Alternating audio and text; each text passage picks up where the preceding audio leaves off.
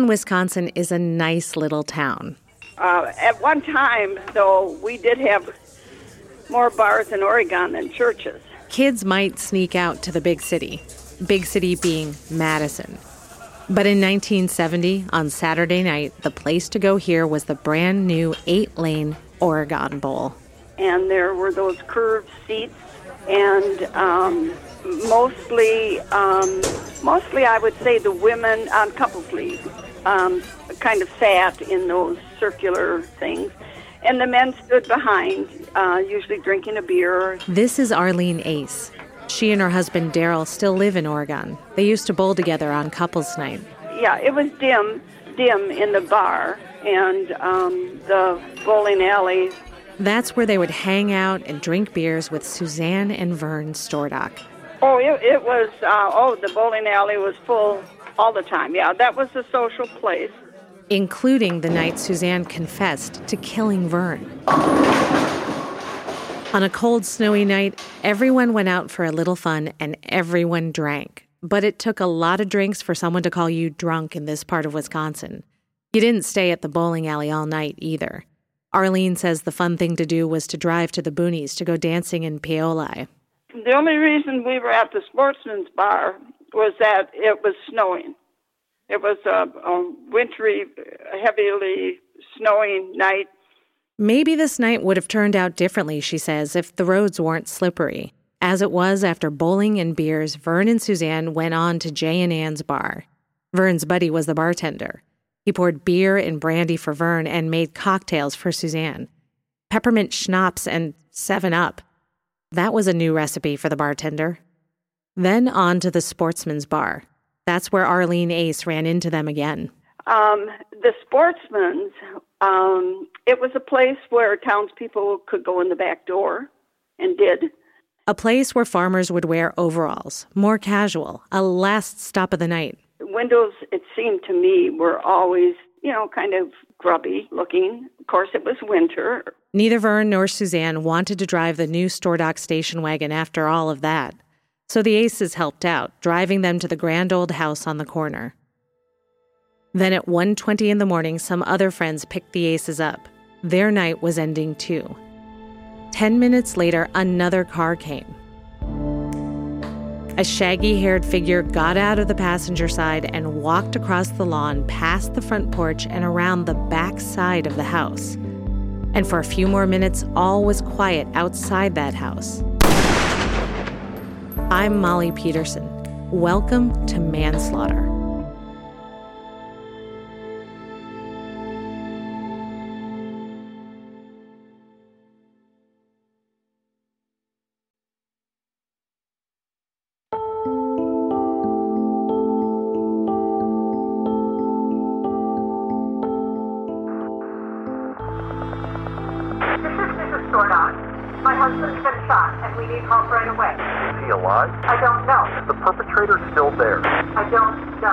I don't know. That was a weird answer, especially since Suzanne Stordock had just called the county sheriff at home to tell him that she had shot her husband, that she was the perpetrator. But at the same time, there was a third person in that house David, Suzanne's son. I first met David in the early 60s, right after my Uncle Vernie started this torrid affair with Suzanne. This is Dorothy Marsick. Suzanne had three children Donna, David, and Danny. David was that shaggy haired boy. And when the gunshot rang out, he was the only other person in the house. That night, he told the cops both Vern and Suzanne were drunk. At this time, both parents were under the influence, in David's opinion, his mother being the more inebriated of the two. And David would know. In Madison earlier that night, he and his friends got a hippie to buy beer for them. That's what he told the cops. And he told a court that his girlfriend dropped him off at his house after 1 a.m. David stated that he called his girlfriend at 1:30 to tell her he was home and then he went to bed. After he got into bed, he heard his parents fighting downstairs.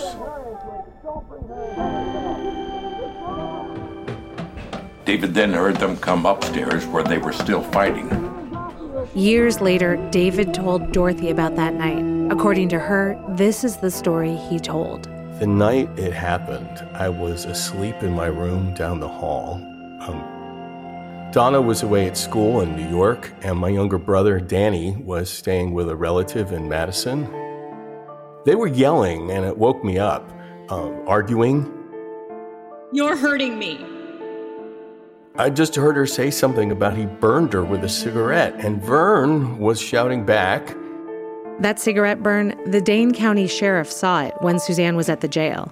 He said it looked like somebody had taken the head of a lighted cigarette and put it out on her back. Vern was yelling, So shoot me.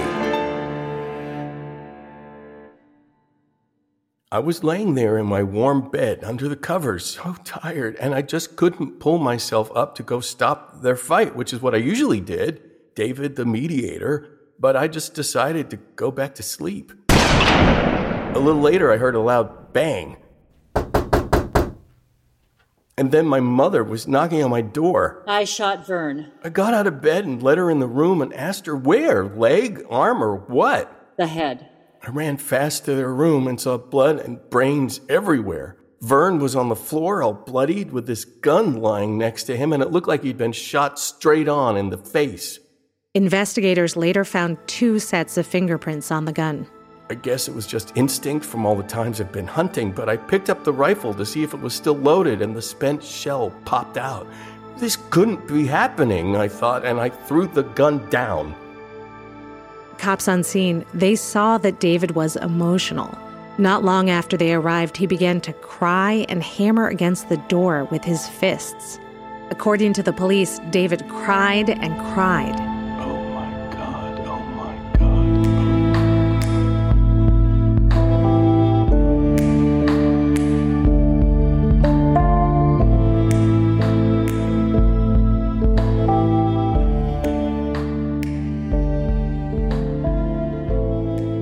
When Dorothy Marsick started looking into her Uncle Vern's death, she tracked down the people who had investigated the shooting first police officers from Oregon who were inside the house that night in 1970.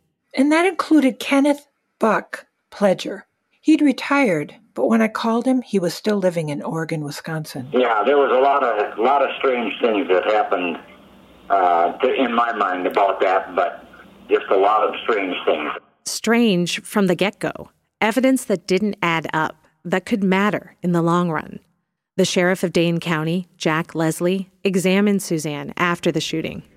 I saw Mrs. Stordock. She was brought into my private office by Lieutenant Kissow. In a hearing later that year, Sheriff Leslie told the district attorney that in that room he made a gruesome discovery. I found a piece of flesh in the front of her hair. That seemed awful strange to me. Officer Ken Pledger. If she had shot him from the doorway, why she would have tissue in her hair. As I remember right, she had, like, it wasn't just one piece, it was like two or three or four pieces of tissue in her hair. It wasn't just the evidence on Suzanne. Pledger recalled odd details about the scene of the crime itself. Like, he said it was clear what direction the bullet came from, the trajectory when you're dealing with a rifle, you've got to either aim the rifle or you've got to be. You, you, you, can't you can't just kind of point and shoot somebody's temple, you know, unless your unless your gun is almost right next to them.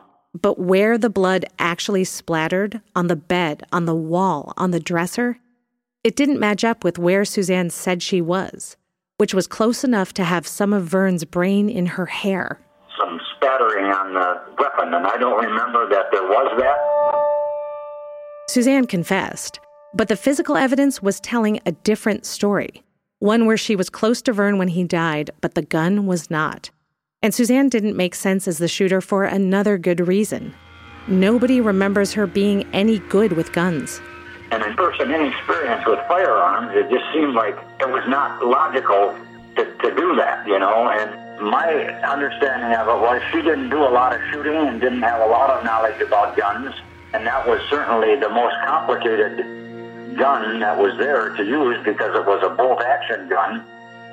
Complicated and, given its location, an unlikely choice. It was the top gun on the gun rack, very difficult to reach. Police reports and diagrams show that top rack was more than six and a half feet off the ground. In front of it was a cabinet that stuck out almost two feet.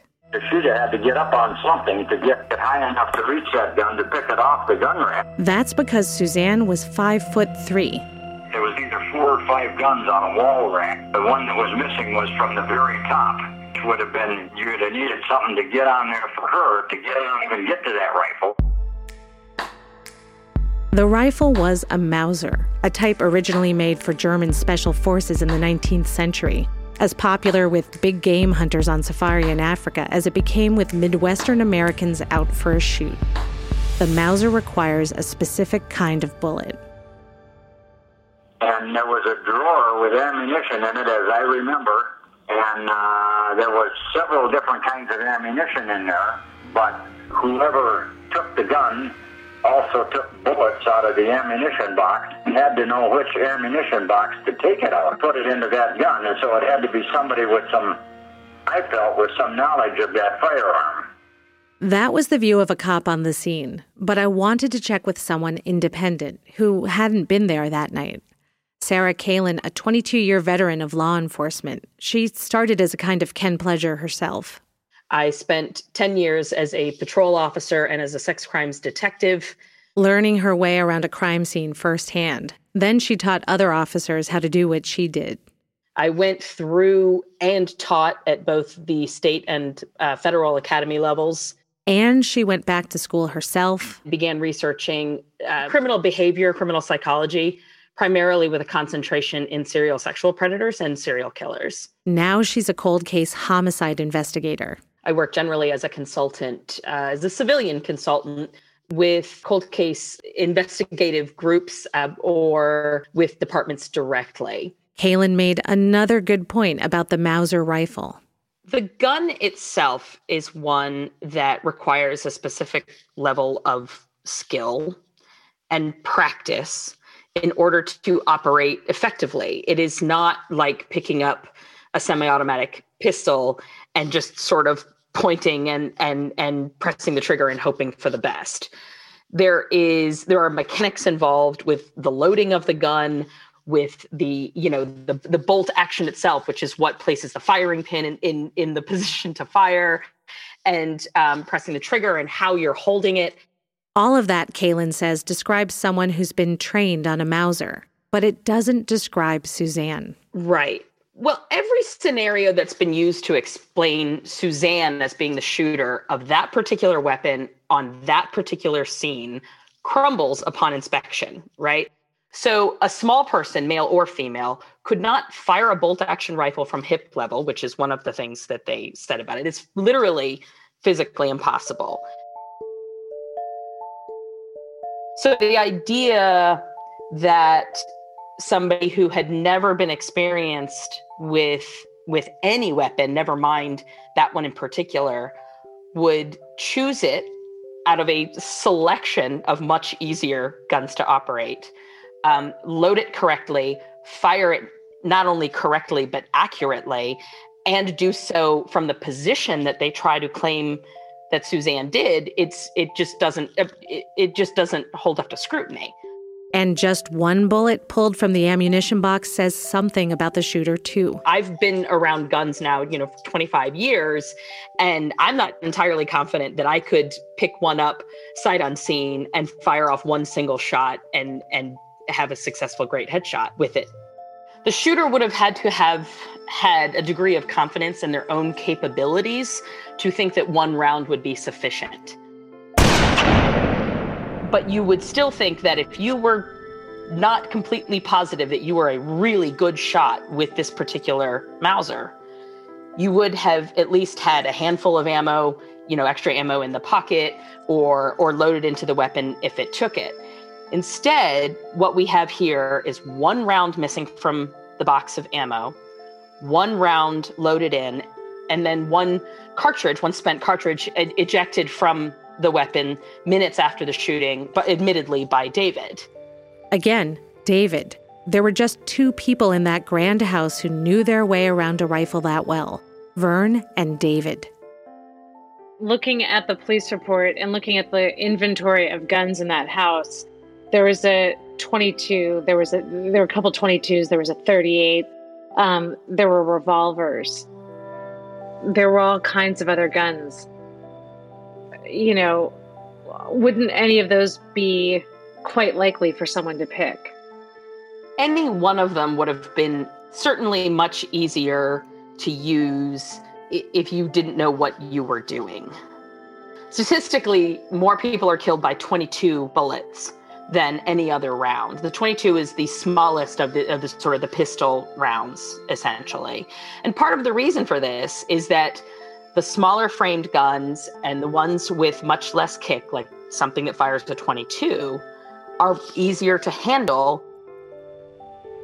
There was no shortage of weapons that if she thought she was just going to grab something and fire off at him in a fit of rage or in a fit of protecting herself as she you know at some points claimed um, the you know climbing to the top of the cabinet to get the most difficult heaviest gun in the house just doesn't add up personally i never believed that she did it that's because Officer Ken Pledger says someone else had more of a reason to grab the Mauser first. And uh, that gun was, that rifle that was used was his deer rifle, his being David's. David Briggs, Suzanne's son.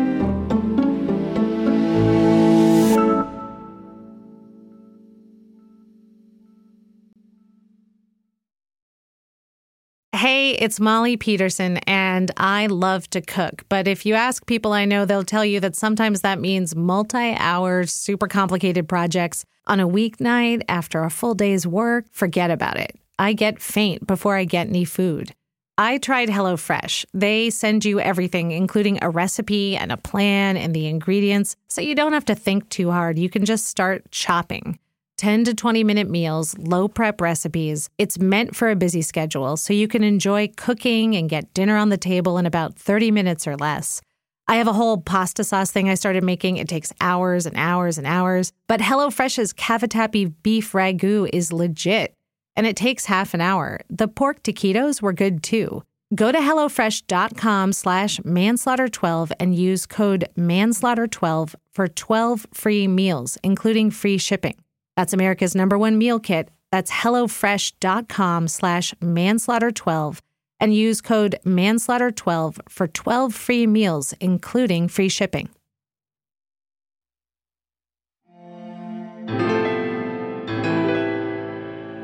The Mauser rifle is a beloved hunting gun in Wisconsin and precious, so precious that last year the Madison Police Department made headlines when it cracked another cold case a theft of a Mauser from almost 50 years ago. It's a man's weapon. And the reason Officer Ken Pledger doesn't think Suzanne shot her husband is because a Mauser from the Oregon house was used to shoot Vern. Vern Stordock treated David like a son. In Wisconsin, that meant teaching him how to shoot a gun. All of his guns. They went to shooting ranges. They went hunting, mostly for deer. The Mauser bolt action was a gift from some of Vern's in laws. It would have come in handy on those trips, says veteran investigator Sarah Kalin. Well, according to a number of witnesses and David himself, it was a gun that he was comfortable with, that he had experience and training in handling, and had had success with hunting prior to this. So it was a gun he was comfortable with. Yeah, just psychologically, in a spur of the moment incident when you think you're protecting somebody, you are going to grab the one that you are the most comfortable with. Police checked this out. None of the Stordocks' friends and neighbors had ever seen Suzanne hold a weapon or talk about one. David, though, he was a skilled hunter. When Dorothy Marsick retraced the work of the cops, she re interviewed their witnesses, people who had suspicions about what went down from the beginning, like David Strode, who had been friends with Suzanne's son. I don't think she shot LaVerne. I think it was David Briggs. Mm-hmm. And what makes you think that? Because she was so frail and so she was. She just doesn't seem the kind of person that could lift a gun. And Suzanne's brother. He didn't believe Suzanne's confession either. She uh, said that she had gone downstairs and got this rifle off the gun rack down in the living room. And she came up and she just raised the gun up and shot him. Well, that didn't happen, so, so I knew she was fibbing to me. I should say here a few things. Dorothy Marsick tracked down Suzanne's brother. He's still alive. They talked a half a dozen times. He's older now, in his 80s. We're going to call him Franklin. That's not his name, to protect his privacy. And the voice you're hearing is an actor. Driven by doubt about his sister's story, Franklin went to the Oregon mansion the day after Vern died. I went in the house and I went upstairs where it happened and right straight across from their bedroom was uh, another bedroom, which was uh, Daniel's. Daniel, that's Danny, Suzanne's younger son. The boy was at a sleepover that night, so he wasn't in the house. And what I done is I took a pencil and I stuck it in the headboard and the bullet hole in the wall, and I walked over there in that room there, and I had to step over over the seat of that chair to get into the bedroom, and uh, I just laid my hand down across those pants and held my finger out there. I was looking right straight into that pencil. So that's where the shot was fired from. From Daniel's bedroom. And again, he wasn't there. David was in a room nearby. He claimed to lay sleeping even after one shot echoed through the house. Now, my sister said after it had happened, she went down and, and woke David up. The hall in the upper stairs there was probably maybe 20 feet long. And it was, uh, I think it was uh, an 8 millimeter rifle he was shot with. But it don't make that much difference because, you know, he would have not been able to sleep uh, after a rifle shot that far from his bedroom. Something else stuck out to Franklin, an odd detail in David's own bedroom. David's immaculate bed tucked in, square, not what you'd expect from a shaggy teenage boy. But when the cops showed up, uh, they, they took her right straight out of the house, so nothing had been touched, and his bed was perfectly made. David claimed he had been asleep and pulled out of bed by his mother, but everything was tucked in and square like he had never been under the covers. David told a lot of inconsistent, unverified, and hard to prove stories to friends, to family. His girlfriend said he got home at one time, he said another. In court, David testified that he was asleep in bed on top of the covers on a freezing Wisconsin night. One time, he said he didn't know where the ammunition was kept. Another time, he did. I can't understand. I really can't wrap my mind around how any investigator wouldn't make both of the only people in the home at the time that somebody was shot uh, suspects to a, to a pretty significant degree. But if David set up in the dark in his younger brother's room with a view to the master bedroom, he could have ambushed Vern Stordock easily. There are two ways probably to look at it, right? So it depends on the motivation of the shooter. That's what investigator Sarah Kalin thinks.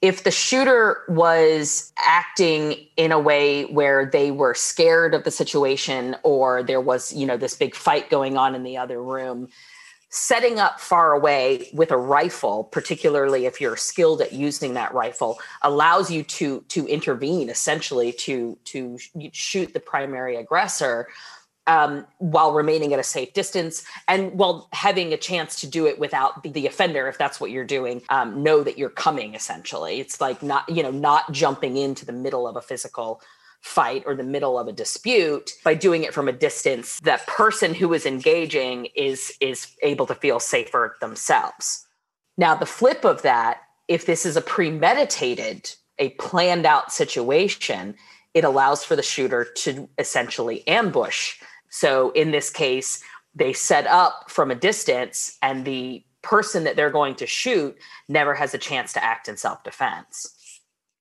Even with all of this, even with all of these flags, the Dane County Sheriff's Department apparently dropped David as a suspect six months after Vern's death.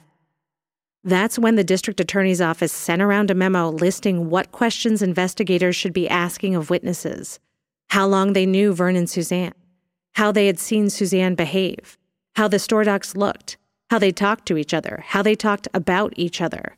Was Suzanne acting, you know, sane? Were they drunk? How drunk?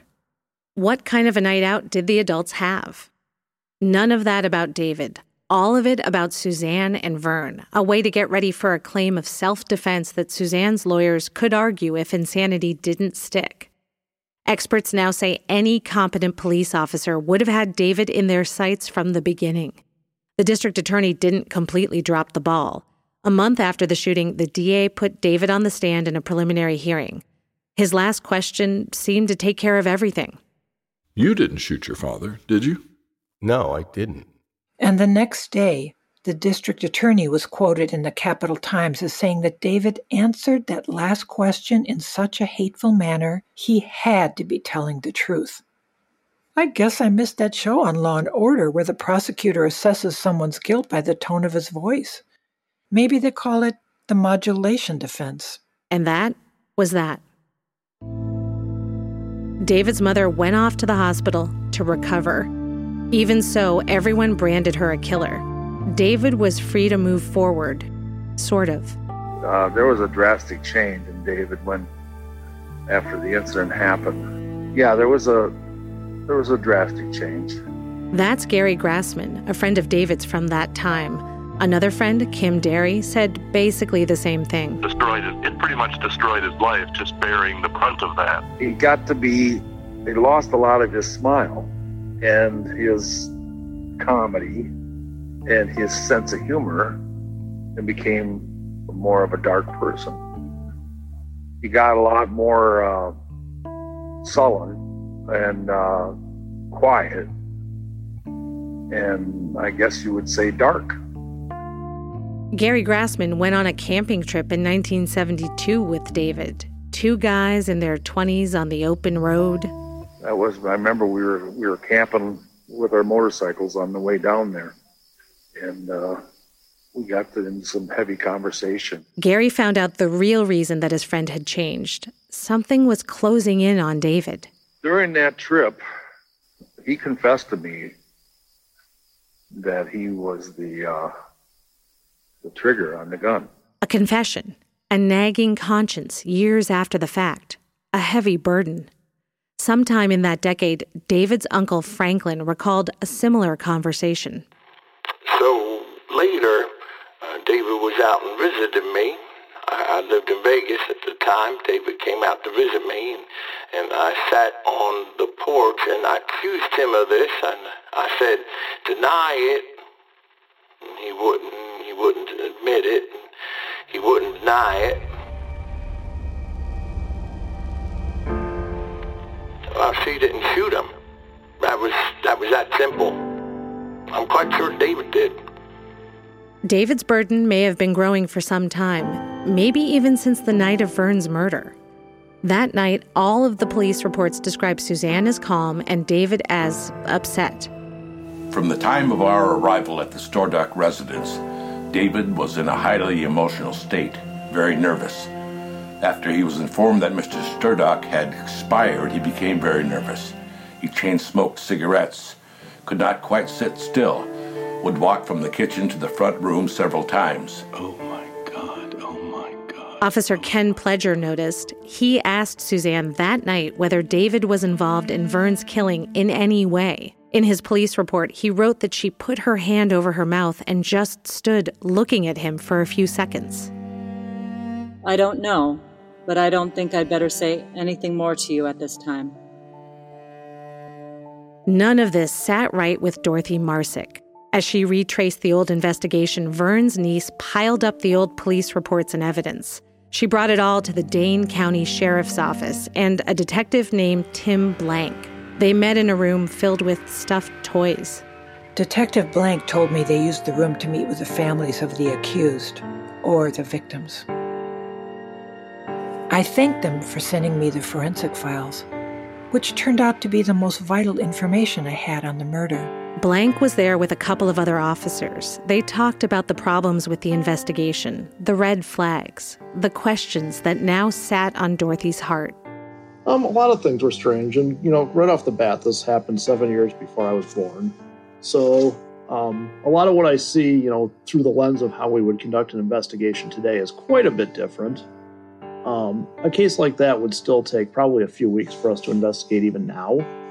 Um, but I noticed, you know, I go through the reports with kind of a fine tooth comb and I notice some. For example, I remember reading there was an inconsistency between the deputy that took the telephone call uh, from Suzanne saying, I believe she said, My husband's been shot, uh, versus the phone call to Sheriff Leslie said, I've shot my husband.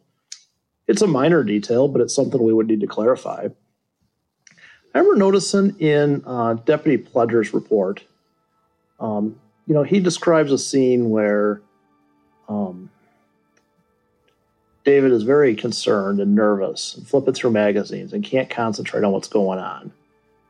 And Suzanne's just kind of making some phone calls and pretty relaxed. And that's just very unusual when someone's been shot in your house.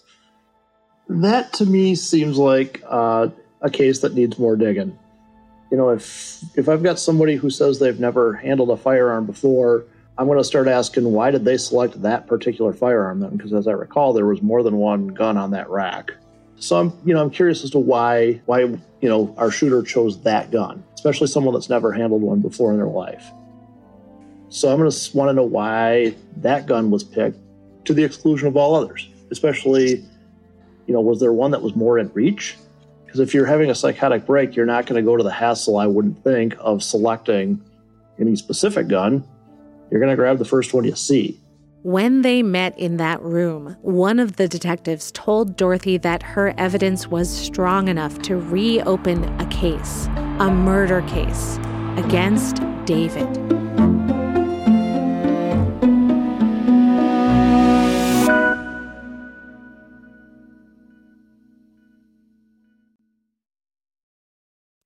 Detective Tim Blank says it never hurts to take another look at a case. And just because somebody's already been convicted doesn't mean we got, got it right the first time. And maybe we do need to go back.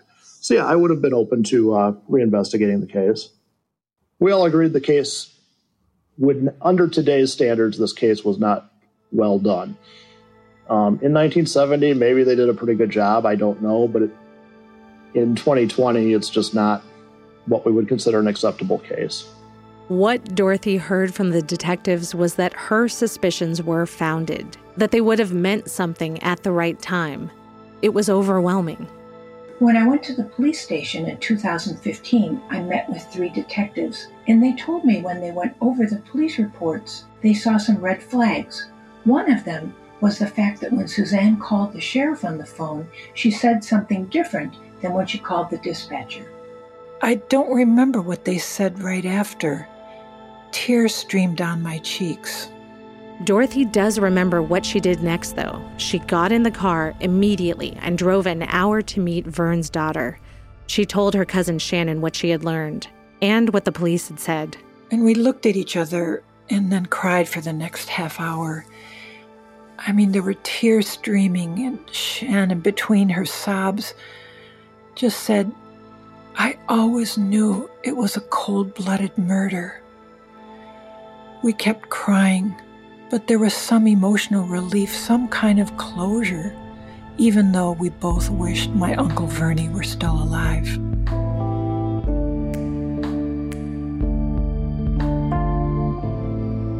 Dorothy Marsick's meeting with the sheriff's department brought her and Vern's daughter Shannon a sort of emotional closure, but it also left wide open the question of who killed Vern Stordock. Suzanne confessed, but the physical evidence didn't support her story. Then, years later, David confessed too. None of that explains why Vern had to die. A kind man, as Dorothy remembers him, and a reliable one. Yes, it was true that David Briggs didn't get along with his stepfather sometimes. I mean, it was 1970. David was a shaggy haired teenager, Vern was a clean cut military type. Adolescence, rebellion, some tension was inevitable. David's friend Dale Indermule remembers that tension. I do remember going over to his house. I remember LaVerne coming home different times, and Dave was always just not upset. He says, "Oh, he's he's freaking here now." But David's friends also remember that Vern didn't just fight with the shaggy-haired kid. Kim Dury was another teenage boy around that time, another member of David's pack. And actually, he remembers Vern fighting with Suzanne. Um, it seemed like they got along well until they got a few drinks in them, and then they did not get along so well. So, Yeah. uh, it's whenever they came home after a few drinks, I just found a good reason. It's well, time for me to go. From the beginning, people around Vern had questioned his relationship with Suzanne. He had melted into her and become something else. Their obsessive relationship frightened Dorothy Marsick. In her late teens, Dorothy spent weekends with Vern and Suzanne. We'd go for drives to see the countryside, and that's sometimes when I'd be sitting in the passenger seat. Vern would be driving, and this was days before bucket seats. Suzanne would be in the middle. There were no seat belts. She'd have her left hand on his crutch. And I mean, I'm so embarrassed because I was, you know, 17 year old girl from Pewaukee, Wisconsin, and nobody ever did anything like that. After Vern's head was blown off, the police had their questions about that relationship too. The night of the shooting, Sheriff Jack Leslie said he had seen one cigarette burn on Suzanne's back. Her lawyer pointed out scars he claimed were old burns.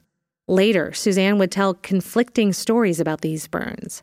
She said Vern burned her with a cigarette multiple times at the bar, in the living room while they danced, in front of people, and alone. Sarah Kalin, the former cop, has also studied domestic abuse. I'm always really uh, reluctant to deny the claims of anybody who purports to be a victim of domestic violence. I am a big believer in that, you know, it's important to believe victims of sexual assault and domestic violence. Kalin looked at the evidence of cigarette burns. But there are a number of inconsistencies that this apparently was some just weird habit that Vern had of putting out cigarettes on her back. You know, and the claim that she had something like three or four marks on her back, but when she was examined, there was only one. Um, and if memory serves from what was in the report, it was one that, that could easily have been self inflicted. Kalin says when responding to potential domestic violence, figuring out who is abusing who is a really important and difficult question. In an arrest situation, we use the term primary aggressor. The reason for this is that the toxicity can happen in a sort of feedback loop uh, or mutually combative, physically or emotionally manner. In the heat of a moment during a situation that calls for an arrest, it's important for the officer to determine who is the initiator and most dangerous physically. But in the long term of a relationship, this can become gray when two people feed off of each other negatively. Think about Nicole Brown Simpson and OJ Simpson. People in their lives often refer to her as, quote, pushing his buttons. Uh, or her throwing things, hitting him. But it's clear, you know, in hindsight, that the primary aggressor, the one at the root of the abuse, was OJ in this case, it's important to try and understand who was that seed if we're going to point at one individual as being responsible for the breakdown and ultimate turn towards fatal violence. If Suzanne had been abused, Kalin says her son wouldn't have liked it. By all accounts, Suzanne and David had a close relationship. In the Oregon mansion, police found a note in the kitchen after the murder. Well, it was one piece of paper with two notes on it. The first was from Suzanne to her son. Hey, Shag. If you go to work early, there are some donuts on the countertop. Help yourself within reason. Save a couple for me. And in smaller letters below, David had replied I've gone out goofing around with my girlfriend and some other guys. See you later. P.S. I left my car at home. Years later, when David confessed to his friend Gary Grassman, he apparently offered a reason why. Sue was being abused by Vern, and uh, he stepped in the middle of it. When he was drinking, he was physically abusive to Sue, and uh, he was not going to take it anymore. Certainly, several people reported animosity between Vern and David. Arlene Ace, who bowled with the Stordocks and still lives in Oregon, says after the murder in that small town, people talked. You know, I think the majority of people, if you would talk to anyone, you know, kind of felt that uh, Susie was taking the blame, that uh, David was in this fight with Vern over drugs, and um, he was the one who shot Vern, and Susie felt she could get off lighter, and she did. She was the one who said she did it. In some circles, David had a reputation, including with his uncle Franklin. Uh, David was a renegade kid. He always was. And Vern was a narcotics officer. In Oregon, Wisconsin, drugs weren't part of the scene. Arlene Ace says they were mysterious and too dangerous. Straight backed Vern was the only person who had any contact with that world, and he was on the enforcement side. And uh, you didn't want to get involved with that because that was serious, and Vern was part of that seriousness. Yeah, yeah, and he kind of seemed like that. He he had kind of a kind of a military style, uh, like you thought that he gradu- that he was in the service. You know, he had that kind of bearing. So if David had a reputation, so did his stepfather. Vern Stordock had something else a big brown briefcase, a library of drugs. The police found it that night in the bedroom where Vern's head was blown off. The contents of this case are I'll let you hear the police inventory. One vial labeled codeine, Esidrix K, cigarette papers, Capala, Campesino marijuana seeds, one heroin outfit, LSD, peyote. It keeps going. Morning glory seeds, marijuana type cigarettes, assorted pills, 144 red and black Mexican heroin, cocaine, hashish, marijuana, heroin, codeine. And going. Libric, six syringes, Demerol, four pot pipes. What the heck was all of this doing in a nice, proper house in Oregon, Wisconsin? The very first thing that jumped out at me when I saw that list of the suitcase was that this was some sort of a training, a training kit. That's investigator Sarah Kalin, and the cops on scene after Vern was killed agreed with her. Police reports concluded that this briefcase was used by Vern as part of his work with the Medical Examiners Board and they turned the contents over to the Wisconsin Department of Justice. One of the things that I think is possible about that case of drugs is that Vern was, in fact, um, we know that he taught other, you know, policing agencies and AG's office people. And it's possible that for, you know, continuing training, which officers and, and investigators go through all the time, he's got this sort of case of like, okay, this is what this one looks like, this is what this one looks like. So that when when officers are making stops or when investigators are inventorying vehicles or homes or crime scenes, that they kind of have some idea of what they're looking at. It's weird that the briefcase was in the bedroom, though. It suggests Vern wanted to keep a close eye on it, protect it, maybe from someone in his own house. Maybe you're thinking like the neighbors in Oregon did, that David saw this briefcase as a stash and he raided it. He was a 17 year old boy. He bought beer off of hippies in Madison and kept his hair long. It was 1970. Dorothy Marsick doesn't think so. Yeah, from everything I've discovered in my research, before the shooting, David didn't use drugs. His girlfriend at the time told police that he was really against drugs. He asked her if she'd ever tried marijuana, and she hadn't. But he told her if she ever did, he would have nothing to do with her. Dorothy thinks if anyone was stealing the drugs in her uncle's briefcase, it was Suzanne. Two days after the murder, Suzanne's parents told the police they didn't understand why Vern, who worked for the state medical board and gave lectures on the dangers of drug abuse, would let his wife drink and take drugs together. They weren't crazy about Vern's drinking either, by the way. This is Dorothy's theory. Dorothy felt that urgency in her bones. She needed to keep going, to keep searching out the truth, whatever it was. So she decided to go to one of the people who had been in the house that night, who knew more than they had told anyone, who could explain things, like a briefcase full of drugs, and whether or not there were cigarette burns, and what had really happened.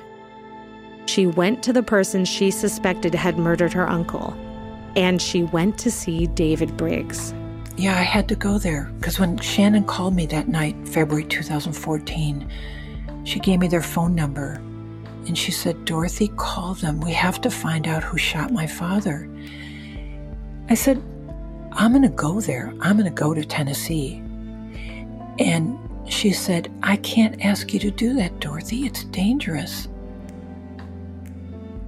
I said, Well, they haven't killed anybody in what, 40 years? And she said, Don't forget, one of those people in that house murdered my father. And because of that, on a dark night in the eastern hills of Tennessee, she found herself alone with David on a driveway. Dark trees loomed around them, a chill hung in the air. David was no longer a shaggy haired teen, but a grown man in his 60s. He was manic and energized, like the boy he had once been. And I'm going to work on you, Dorothy. I'm going to talk to the Holy Spirit, and He'll come into your life and change everything for the better. That night, Dorothy didn't get a confession. But in a bizarre twist, she found herself in a relationship. She and David talked on the phone. They texted. They even talked on Skype. And then there were the emails. I am hoping that you and I get to become good friends. Dorothy wrote back Dave, I can't believe how many things you've been involved in computer, broker, and the publicity exec. Wow.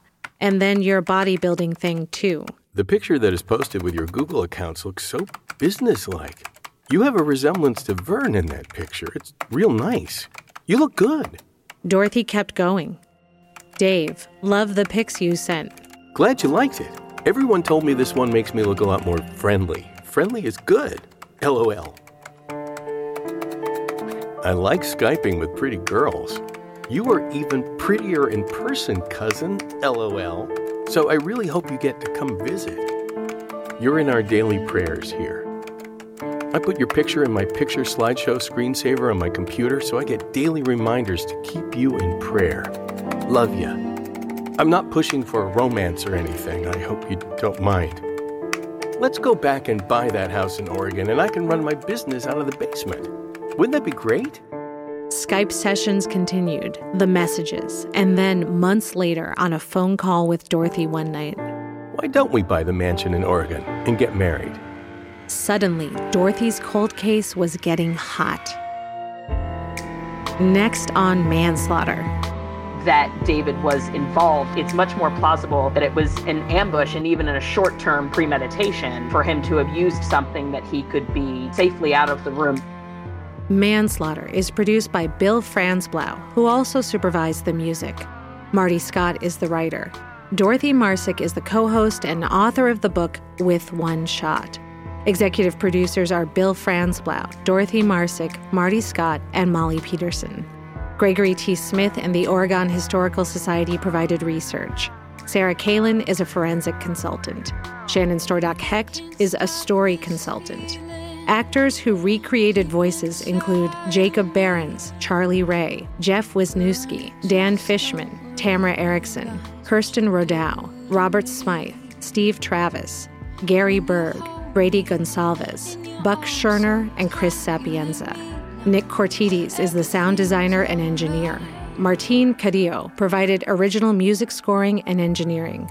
Additional engineering by Sergio Enriquez at Wondery. Tony Bruno produced and arranged songs that Danielle Harris sang. For the music, special thanks to Clearcut Incorporated, John Fry and Barb Hall, Warner Chappell Music, Sony ATV Music, Spirit Music, ABKCO Music, Fabulous Music, Round Hill, Harlan, BMG, and all the amazing people at Wondery. I'm your host and co writer, Molly Peterson.